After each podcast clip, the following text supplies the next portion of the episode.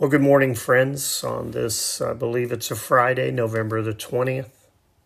We're still in our series, Extreme Devotion. We'll finish out the month in this series.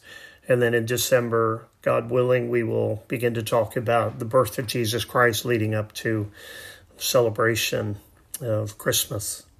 Extreme Devotion. And this morning we talk about a man named Andrew in Bangladesh.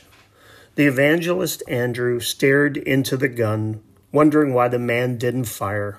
The assassin grew frustrated, then frightened, and finally he fled from the room. The phone rang, and Andrew found himself talking to the man who had come to kill him minutes earlier.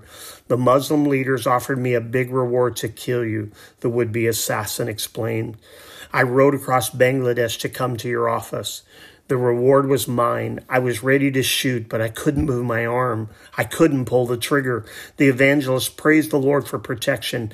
Andrew found it somewhat comical. So what can I do for you now? He asked. Sir, I still can't move my arm, and it's because of you. Can you help me? Right on the phone, Andrew prayed, and instantly, instantly, the man regained full use of his arm. Astounded by the miracle, he returned to the evangelist's office and began to ask questions about this Jesus of whom the Muslim leaders seemed to be afraid.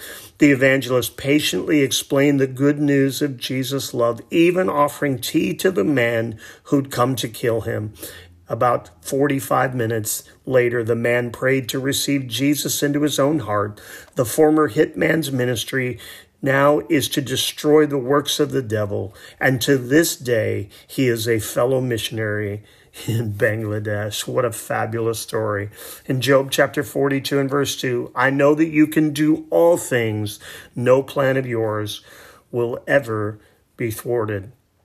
Numbers chapter 6 Verse 24 through 26 The Lord bless you and keep you. The Lord make his face shine upon you and be gracious to you. The Lord turn his face towards you and give you peace. God bless you, my friends. I love you wherever you are. Until we talk again.